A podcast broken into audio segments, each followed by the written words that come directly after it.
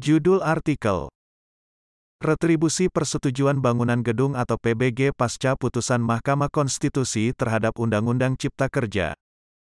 Ditulis oleh Hendy Pratama, analis hukum ahli pertama, Kantor Wilayah Kementerian Hukum dan HAM Riau. Pada November tahun 2021, Mahkamah Konstitusi telah memutuskan bahwa Undang-Undang Nomor 11 Tahun 2020 tentang Cipta Kerja menjadi inkonstitusional bersyarat. Sebuah keputusan yang membuat perdebatan di kalangan akademisi maupun praktisi hukum. Adapun putusan tersebut dalam amarnya berbunyi sebagai berikut.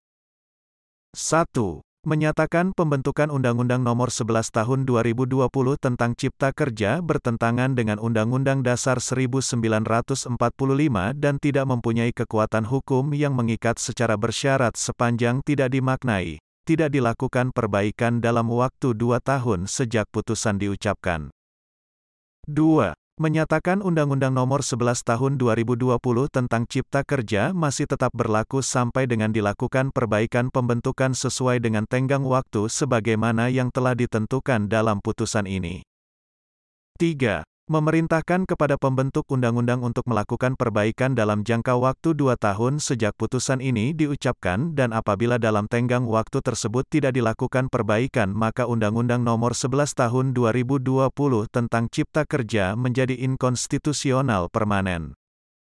4 menyatakan apabila dalam tenggang waktu dua tahun pembentuk undang-undang tidak dapat menyelesaikan perbaikan Undang-Undang Nomor 11 Tahun 2020 tentang Cipta Kerja, maka undang-undang atau pasal-pasal atau materi muatan undang-undang yang telah dicabut atau diubah dengan Undang-Undang Nomor 11 Tahun 2020 tentang Cipta Kerja dinyatakan berlaku kembali. 5. Menyatakan untuk menangguhkan segala tindakan atau kebijakan yang bersifat strategis dan berdampak luas, serta tidak dibenarkan pula menerbitkan peraturan pelaksana yang baru yang berkaitan dengan Undang-Undang Nomor 11 Tahun 2020 tentang Cipta Kerja. Keputusan itu ternyata memunculkan persoalan baru di kalangan masyarakat, terkhususnya bagi pemerintahan daerah terkait masalah pajak daerah dan retribusi, karena Undang-Undang Nomor 11 Tahun 2020 tentang Cipta Kerja melahirkan aturan baru terkait perizinan berserta pajak dan retribusi daerah, yang salah satunya dahulu bernama Izin Mendirikan Bangunan atau IMB diubah menjadi Persetujuan Bangunan Gedung atau PBG.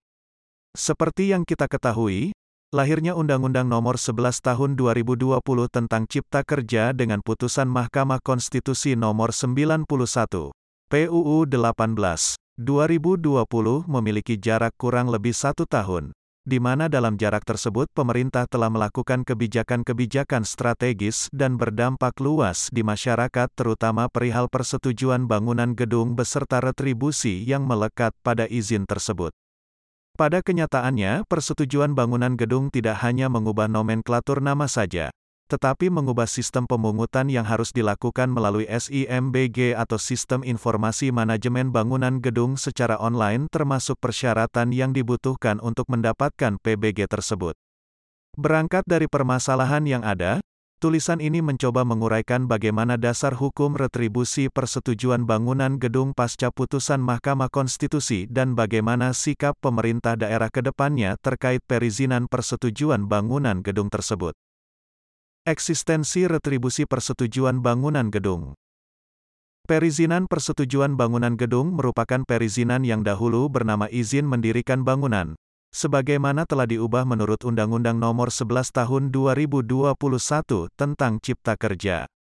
Pengertian persetujuan bangunan gedung sendiri dapat kita lihat pada pasal 1 angka 11 Undang-Undang Nomor 11 Tahun 2020 yang menyebutkan bahwa persetujuan bangunan gedung adalah perizinan yang diberikan kepada pemilik bangunan gedung untuk membangun baru, mengubah, memperluas, mengurangi dan atau merawat bangunan gedung sesuai dengan standar teknis bangunan gedung. Persetujuan bangunan gedung merupakan salah satu perizinan yang dikenakan retribusi di daerah dan menjadi pendapatan asli di daerah. Hal tersebut terdapat pada pasal 114 Undang-Undang Nomor 11 Tahun 2020 tentang Cipta Kerja yang melakukan perubahan terhadap beberapa ketentuan dalam Undang-Undang Nomor 28 Tahun 2009 tentang Pajak Daerah dan Retribusi Daerah, sehingga pasal 141 undang-undang tersebut menjelaskan jenis retribusi perizinan tertentu yang meliputi 1. Retribusi perizinan berusaha terkait persetujuan bangunan gedung yang selanjutnya disebut retribusi persetujuan bangunan gedung. 2. Retribusi perizinan berusaha terkait tempat penjualan minuman beralkohol yang selanjutnya disebut retribusi izin tempat penjualan minuman beralkohol. 3. Retribusi perizinan berusaha terkait trayek yang selanjutnya disebut retribusi izin trayek. 4. Retribusi perizinan berusaha terkait perikanan yang selanjutnya disebut retribusi izin usaha perikanan. Maka, Melalui penjabaran pasal 114 Undang-Undang Cipta Kerja terdapat empat jenis retribusi perizinan tertentu, yang salah satunya retribusi persetujuan bangunan gedung yang semula bernama retribusi izin mendirikan bangunan. Lalu, muncul persoalan bagaimana pihak pemerintah daerah jika ingin melakukan pemungutan retribusi tersebut. Selama kurang lebih satu tahun, setelah lahirnya Undang-Undang Nomor 11 Tahun 2020 tentang Cipta Kerja berjalan, pemerintah pusat mengeluarkan 49 aturan pelaksana dari Undang-Undang Cipta Kerja tersebut, yang salah satunya Peraturan Pemerintah Nomor 10 Tahun 2021 tentang pajak daerah dan retribusi daerah dalam rangka mendukung kemudahan berusaha dan layanan daerah. Di dalam peraturan pemerintah tersebut, terdapat satu bab yang membahas mengenai evaluasi rancangan perda dan perda mengenai pajak dan retribusi. Yang mana maksud dari peraturan pemerintah ini, mengharuskan pemerintah daerah untuk melakukan analisis dan evaluasi terhadap rancangan maupun perda terkait pajak daerah dan retribusi mengikuti norma yang terdapat dalam Undang-Undang Nomor 11 Tahun 2020 tentang Cipta Kerja. Kemudian ketika pemerintah daerah ingin melakukan sinkronisasi dan harmonisasi, muncul persoalan baru yakni putusan Mahkamah Konstitusi tentang Cipta Kerja yang menyatakan bahwa Undang-Undang Cipta Kerja tidak memiliki kekuatan hukum mengikat sampai dilakukan perbaikan dan menangguhkan segala tindakan atau kebijakan yang strategis dan berdampak luas, serta tidak dibenarkan pula menerbitkan peraturan pelaksana yang baru. Hal tersebut menegaskan bahwa Undang-Undang Cipta Kerja itu tidak memiliki daya ikat lagi untuk dipatuhi dan tidak boleh menciptakan peraturan pelaksana terkait Undang-Undang Cipta Kerja. Sehingga keputusan Mahkamah Konstitusi tersebut membuat pemerintah daerah tidak diwajibkan lagi untuk mengikuti undang-undang tersebut, karena landasan atau payung hukum dalam membuat peraturan daerah tersebut menjadi hilang. Akan tetapi muncul pertanyaan baru, bagaimana status dari peraturan pelaksana dari Undang-Undang Cipta Kerja yang telah terbit tersebut? Apakah keputusan Mahkamah Konstitusi tersebut membatalkannya atau menangguhkannya? Jika kita melihat pada pasal 24C ayat 1 Undang-Undang Dasar 1945, yang merupakan kewenangan dari Mahkamah Konstitusi adalah 1. Menguji undang-undang terhadap Undang-Undang Dasar 1945. 2. Memutus sengketa kewenangan antar lembaga negara yang kewenangannya diberikan oleh UUD 1945. 3. Memutus pembubaran partai politik. 4. Memutus perselisihan tentang hasil pemilu. Maka dalam hal ini, Mahkamah Konstitusi hanya mencabut sifat daya ikat pada Undang-Undang Nomor 11 Tahun 2020 tentang Cipta Kerja, tidak dengan daya ikat yang ada pada peraturan pelaksana yang telah diterbitkan, karena hal tersebut bukan kewenangan dari Mahkamah Konstitusi. Dengan kata lain peraturan pelaksana dari Undang-Undang Cipta Kerja masih memiliki daya laku dan daya ikat. Perlu untuk diketahui, Peraturan Pemerintah Nomor 10 Tahun 2021 tentang pajak daerah dan retribusi daerah dalam rangka mendukung kemudahan berusaha dan layanan daerah, mewajibkan pemerintah daerah untuk melakukan evaluasi terhadap rancangan perda dan perda pajak dan retribusi Kemudian sistem penerbitan izin yang sudah dibangun melalui sistem informasi manajemen bangunan gedung juga yang masih memakai nama persetujuan bangunan gedung dan sertifikat laik fungsi. Pasca putusan Mahkamah Konstitusi, ternyata berdampak terhadap pembuatan rancangan peraturan daerah terkait Undang-Undang Cipta Kerja.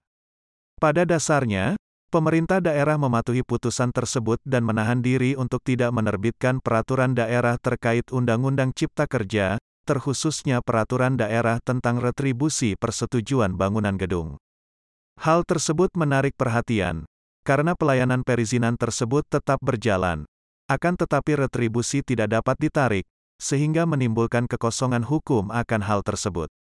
Pada bulan Januari tahun 2022, pemerintah pusat mengeluarkan Undang-Undang Nomor 1 Tahun 2022 tentang hubungan keuangan pusat dan daerah. Dalam undang-undang tersebut, pemerintah memasukkan norma retribusi persetujuan bangunan gedung yang dimuat pada pasal 88 ayat 4 huruf A yang berbunyi.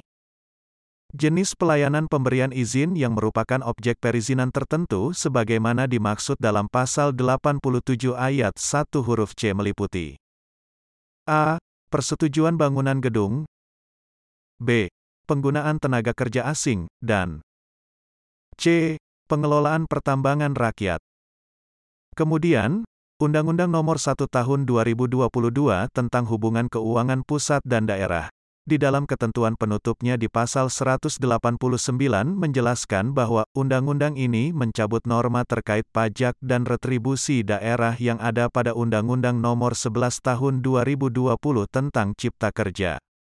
Sehingga kekosongan hukum yang diakibatkan dari putusan Mahkamah Konstitusi terkait retribusi persetujuan bangunan gedung diakomodir dengan Undang-Undang Nomor 1 Tahun 2022. Ruang gerak dari pemerintah daerah untuk membuat peraturan daerah tentang retribusi persetujuan bangunan gedung kembali terbuka dengan lahirnya undang-undang ini. Akan tetapi, Undang-undang ternyata mencederai ruh putusan Mahkamah Konstitusi yang mempertanyakan penerapan metode Omnibus Law dalam membuat peraturan perundang-undangan. Hal ini dapat kita lihat pada pasal 94 Undang-Undang Nomor 1 Tahun 2022 tentang hubungan keuangan pusat dan daerah, yang berbunyi.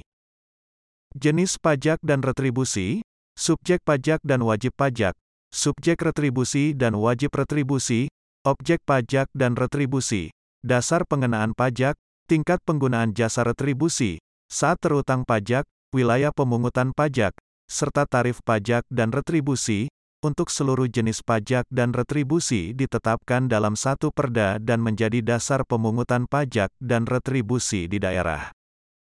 Maknanya bahwa, Undang-undang ini mewajibkan pemerintah daerah melalui peraturan daerahnya harus menerapkan metode Omnibus Law untuk membuat peraturan daerah tentang pajak daerah dan retribusi, yang mana selama ini kita ketahui bahwa metode Omnibus Law belum diatur di dalam Undang-Undang Nomor 12 Tahun 2011 Junto Undang-Undang Nomor 15 Tahun 2019 tentang pembentukan peraturan perundang-undangan. Perlu untuk diketahui secara bersama, Undang-Undang Nomor 12 Tahun 2011 sebagaimana telah diubah dengan Undang-Undang Nomor 15 Tahun 2019 tentang pembentukan peraturan perundang-undangan tidak mengenal metode Omnibus Law di dalamnya, sehingga Mahkamah Konstitusi memutuskan bahwa Undang-Undang Cipta Kerja cacat formil. Pemerintah pusat memutuskan bahwa retribusi persetujuan bangunan gedung tetap dilanjutkan, dan dibuatkan peraturan daerah, karena hal tersebut didasari pada Undang-Undang Nomor 1 Tahun 2022 tentang Hubungan Keuangan Pusat dan Daerah, bukan dengan Undang-Undang Nomor 11 Tahun 2020 tentang Cipta Kerja. Penulis berpendapat bahwa pemerintah daerah seharusnya tidak memiliki keraguan lagi untuk membuat peraturan daerah tentang retribusi persetujuan bangunan gedung karena hal tersebut mengacu kepada Undang-Undang Nomor 1 Tahun 2022 tentang hubungan keuangan pusat dan daerah, bukan lagi kepada Undang-Undang Nomor 11 Tahun 2020 yang statusnya masih inskonstitusional bersyarat. Sesuai dengan asas penafsiran hukum yang menyatakan bahwa lex specialis derogat legi generali, yang artinya hukum yang bersifat khusus, mengesampingkan hukum yang bersifat umum. Dalam hal ini, Undang-Undang Nomor 1 Tahun 2022 merupakan aturan yang bersifat khusus, dan Undang-Undang Nomor 11 Tahun 2020 merupakan aturan hukum yang bersifat umum. Akan tetapi, Undang-Undang Nomor 1 Tahun 2022 mengisyaratkan bahwa perda pajak dan retribusi di daerah harus dibuat dalam satu perda, yang mana metode ini merupakan metode Omnibus Law yang belum dikenal dalam metode pembentukan peraturan perundang-undangan yang ada di Indonesia. Sehingga hal tersebut dapat menimbulkan kecacatan formil jika diterapkan dalam penyusunan perda pajak daerah dan retribusi.